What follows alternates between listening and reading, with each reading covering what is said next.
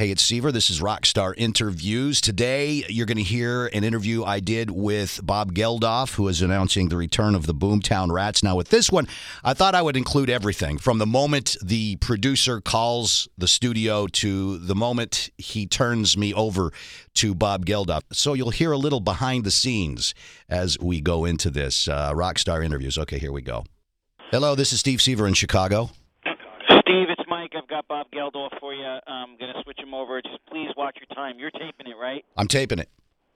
Okay, yeah. He's a little long winded, so just please watch your time. Hold on. Okay. Okay, Bob. Here's WDRV Chicago. Steve Seaver is taping this. Go ahead.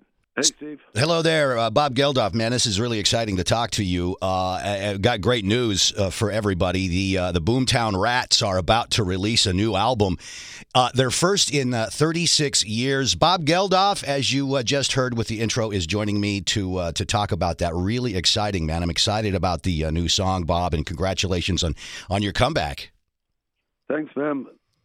So uh, I've been spending a lot of time with uh, the new song and the new video, uh, and I really like it. And it's called Trash Glam Baby. Everybody needs to check it out. You can find it online. I will post a copy on my uh, on my Facebook page. It's about a, a, a, a real person that you happened upon. Yeah, I mean, uh, you you said uh, first time after 36 years.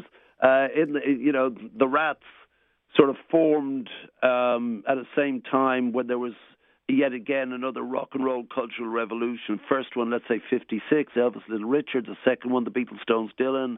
Uh, 63, 64. The next one came more or less for the same reasons. Uh, you know, out of out of New York, you get the Ramones and the Talking Heads and Blondie. Out of London, you get the Pistols and the Clash. Out of Dublin, you get the Boomtown Rats. And we were kids, and none of us were offered any future, sort of political void and economic nullity, no job, no nothing. And so you you you. You You've learned that the way to express this, this rage and this anger uh, and this betrayal is through rock and roll. And so, you know, we began making what Bono calls the glorious noise of the Boomtown Rats. And as you do that, by articulating this, you help to change your country a little bit. Then you have the hits, and so you help to change music a little bit. And then by using all of that and rock and roll as the platform, you help to change the world a little bit by doing Band Aid and, you know, Live Aid. And then you pause. That's a 10 year ride, you know. And um, I made seven albums then doing solo stuff about, about other things.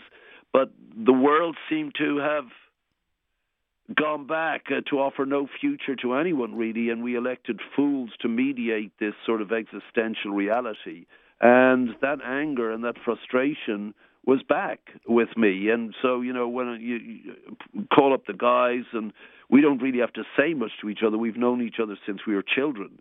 And, um, you know, they made again that glorious noise, and Bobby Boomtown was back in the house again, and I was happy. I was thrilled, you know. This, Yeah. it.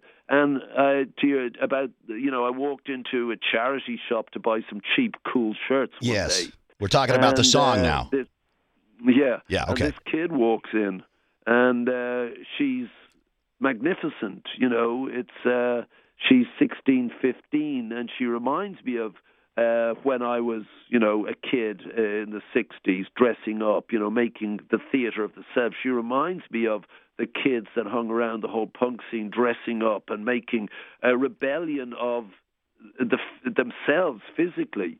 And she was, you know, of this world, of this, uh, where she was being offered very little, um, where coming down the track was a sort of terminal environment.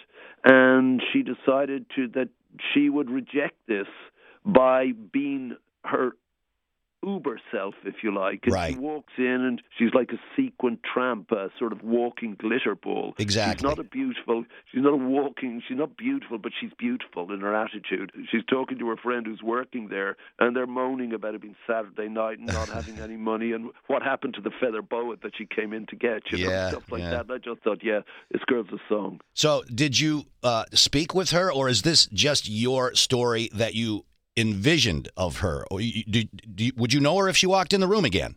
No, I mean I did it before. Uh, the first top ten record we had in the UK was a song called "She's So Modern." Mm-hmm. So That's right. You know, we're hanging with all the bands of the time, Um, we're straight out of 1970s Catholic Ireland, a very conservative environment, and suddenly here are these girls who are just as ballsy, just as brash, just as loud, just as funny, just as rebel, uh, just as mad as the boys and it's exhilarating. And I wrote a song, She's So Much, She's So 20th Century, She's So 1970s, and that went into the top 10. And so Trash Glam Baby is She's So 21st Century, same thing. Yeah, yeah. Citizens of Boomtown is the title of uh, your new uh, record, The Boomtown Rats, and it drops. I just want to make sure I get this in there because I know our time is limited. Uh, and I want to make sure everybody knows about this. March 13th is when it drops. Trash Glam Baby is uh, online. I've watched the video a number of times. Uh, it, it's one of those uh, songs that's going to stick with you for a while, and, and I can't wait to hear the rest of it. Now, I know you have a new book as well, Tales of yeah. Boomtown Glory. Yeah. Um, so we've got a two-hour film, which will be on your streaming platform soon. We we did a screening in New York. Uh, with the premiere is in the Dublin Film Festival in three weeks, mm-hmm. um, and, and and the book and the film sort of go together because it's to your your first question. You know, 36 years, wow. Mm-hmm. Uh, but what it does is the the book is uh, 40 years of the, the songs on all the albums, which is flattering, and there's a load of my contemporary, very famous songwriters who are very flattering, so cool for me. Um, but also essays about what the songs were, what made me uh, do them in the first place. I've written a couple of books before, so that's not that difficult for me. And the film then is the mad story of uh, these guys who come out of a very dull suburb of South Dublin. And, you know, even for me, like I was watching it the other night thinking, oh, that's interesting. Yeah. Oh, I wonder what happens next. And so somebody said, dude, you lived it, you know. But it, it's like anybody's life, you know. You kind of think, oh, okay, it, it even though it seems you know, aberrant and and and wild sort of thing. Actually, there's always a structure. There's always a logic to some life. Some of it you don't want it to be logical, of course, mm-hmm. looking back. But so it brings it up to the moment. But the point of all that is is as you say, uh, the the record, the album. It's a, I can't wait for it, and I've also uh, heard wind of a tour, but it's only on the other side of uh, the Atlantic Ocean. Please come to Chicago. Yeah. Uh, will there be any plans of uh, a, a tour here in the states?